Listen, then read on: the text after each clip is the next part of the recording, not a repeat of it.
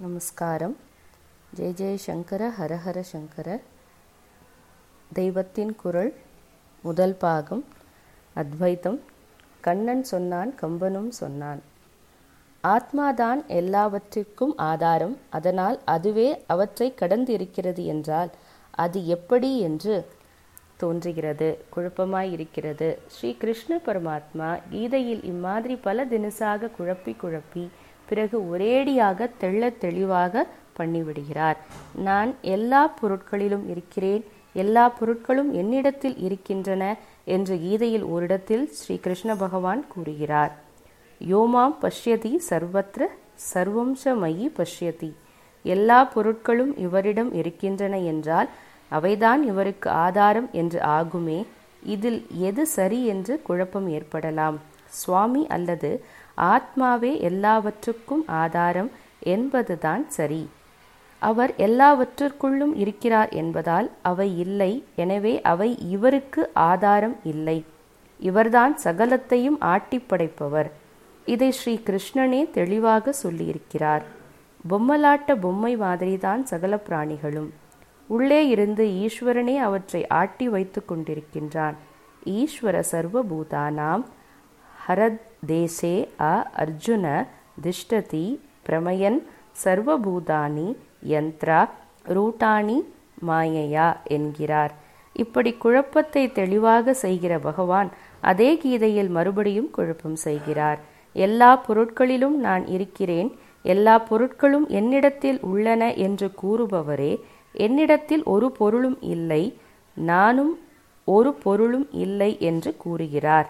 ந ச மத் ஸ்தானி பூதானி ந சாகம் தேஷி அவஸ்தித இங்கே ஆத்மா எல்லாவற்றையும் கடந்தது என்று தத்துவம் பேசப்படுகிறது. இது என்ன குழப்புகிறாயே என்றால் நான் எல்லாருக்கும் விளங்குவதில்லை.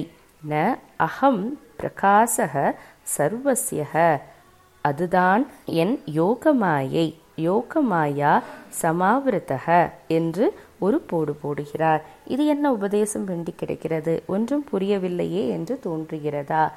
நன்கு ஆலோசித்து பார்த்தால் குழப்பத்துக்கு தெளிவு காணலாம். நான் ஒருவனுக்கு விளக்க மாட்டேன் என்று பகவான் சொல்லியிருந்தால் ஆயிரம் பேர் இருந்தால் ஆயிரம் பேருக்கு விளக்க மாட்டேன் என்று அர்த்தமாகும். ஆனால் அப்படியின்றி நான் எல்லோருக்கும் விளக்க மாட்டேன் என்றால் ஆயிரம் பேரில் தொள்ளாயிரத்தி தொண்ணூற்றி ஒன்பது பேருக்கும் விளங்காமல் இருந்தாலும் இருக்கலாம் ஒருவனுக்காவது விளங்குவேன் என்றுதான் பொருள். பகவான் எல்லாருக்கும் சர்வசிய விளங்க மாட்டேன் என்றாரே அன்றி ஒருவனுக்கும் கஸ்யாபி விளங்க மாட்டேன் என்று சொல்லவில்லை. அப்படியானால் அவரும் சிலருக்கு விளங்குகிறார் என்று ஆகிறது. அந்த சிலர் யார்? அவர் சொன்ன யோக மாயையால் பாதிக்கப்படாத ஞானிகள் நான் எல்லா பொருளிலும் இருக்கிறேன் ஒரு பொருளும் என்னிடம் இல்லை என்று பகவான் முரண்பாடாக பேசியது போல தோன்றுவதற்கு இத்தகைய ஞானிகளே விளக்கம் தந்து தெளிவு செய்வார்கள். தெருவிலே ஒரு பூமாலை கிடைக்கிறது. அரை இருட்டு. எவனோ அந்த பக்கம் வந்தவன் அதை மிதித்துவிட்டு ஐயோ பாம்பு பாம்பு என்று பயத்தால் கத்துகிறான். மாலையாக இருப்பது பாம்பாக இருப்பதும் ஒன்றுதான். இது மாலைதான் என்று தெரிந்தவுடன் அவனுக்கு பாம்பு இல்லை என்று தெரிந்து விடுகிறது. இதனால் முதலில் பாம்புக்கு ஆதாரமாக இருந்தது என்ன? மாலைதான். மாலையை பாம்பு என எண்ணுவது போல் அஜ்ஞானிகள் ஒன்றே என பிரம்மத்தின் பலவான பிரபஞ்சமாக பார்த்து மயங்குகிறார்கள். இந்த பிரபஞ்சத்துக்கு ஆதாரம் பிரம்மம்தான். இந்த பிரபஞ்சத்துக்குள் நான் இருக்கின்றேன். பிரபஞ்சம் என்னிடத்தில் இருக்கிறது என்று சொன்னால் என்ன அர்த்தம்? மாலைக்குள் பாம்பு இருக்கிறது பாம்புக்குள் தான் மாலையும் இருக்கிறது என்பது எப்படியோ அப்படித்தான்.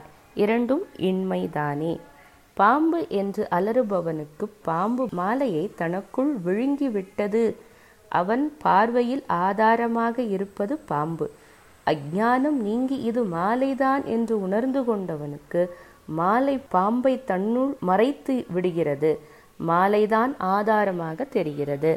மாயையினால் மூடப்பட்டவன் பிரபஞ்சத்தை சத்தியம் என்று பார்த்தாலும் வாஸ்தவத்தில் பிரபஞ்சத்துக்கு ஆதாரமாக இருந்து தாங்குபவன் ஈஸ்வரன்தான். பிரபஞ்ச தோற்றத்தை ஞானத்தினால் விளக்கியவனுக்கு ஈஸ்வரனே எல்லாமாய் தானுமாய் தோன்றுகிறான். ஈஸ்வரனைத் தவிர வேறு தோற்றமாக கூட பிரபஞ்சம் என்று எதுவுமே ஞானியின் நிர்விகல்ப சமாதியில் தெரியாது. பிரபஞ்சம் என்றே ஒன்று இல்லாதபோது அது ஈஸ்வரனிடத்தில் இருப்பதாகவோ அல்லது ஈஸ்வரன் அதனுள் இருப்பதாகவோ சொல்லுவது அபத்தம்தானே அஜான தசையில் உடம்பு பிராணன் மனசு அறிவு என்று எல்லாம் தெரிகின்றது. ஞானம் வந்தால் ஆத்மானந்தம் ஸ்பூரிக்கின்றது. இது எல்லாவற்றையும் கடந்துதான் அந்த நிலை வருகிறது. இதனால்தான் ஸ்ரீ கிருஷ்ண பகவான் முடிந்த முடிவான ஞான நிலையில் நின்று என்னிடத்திலும் பொருட்கள் இல்லை என்று கூறிவிட்டார். எவனோ அஜ்ஞானி மாலையை பாம்பாக நினைத்தான் என்பதால் உண்மையிலேயே ஒரு பாம்பு மாலைக்குள் இருந்ததாகவோ அல்லது பாம்புக்குள் மாலை இருந்ததாகவோ சொல்லலாமா? கம்பர் சுந்தரகாண்டத்தில் இதைத்தான் சொல்லுகிறார். அலங்கலில் தோன்றும் பொய்மை அரவு என பூதம் ஐந்தும் விளங்கிய விகாரப்பாட்டின் வேறுபாடுற்ற வீக்கம் கலங்குவதெவரைக் கண்டால் அவர் என்பர் கைவிலேத்தி இலங்கையில் பொருந்தாரென்றே மறைகளுக்கிருதி ஆவார். அலங்கல் என்றால் மாலை அரவு என்றால் பாம்பு அலங்கலில் தோன்றும் பொய்மை அரவு மாலையில் தோன்றும் பாம்பு என்ற பொய்யான எண்ணம் இதுபோல பஞ்சபூதங்கள் ஒன்று சேர்ந்து பொய்யான பிரபஞ்சம் என்ற வீக்கமாகி மயக்குகிறதே. அது யாரைக் கண்டால் விலகிப்போய் மாலையான பரமாத்மாதான் ராமச்சந்திர மூர்த்தி என்றார். நம்மாழ்வரை பற்றி சடகோபரந்தாதி பாடின பரம வைஷ்ணவரான கம்பர் பரமாத்ம சுரூபத்தை இப்படி ஸ்வச்சமான அத்வைத்த பாஷையில் சொல்கிறார். ॐ नमो नारायणाय। जय जय शङ्कर हर हर शङ्कर जय जय शङ्कर हर हर शङ्कर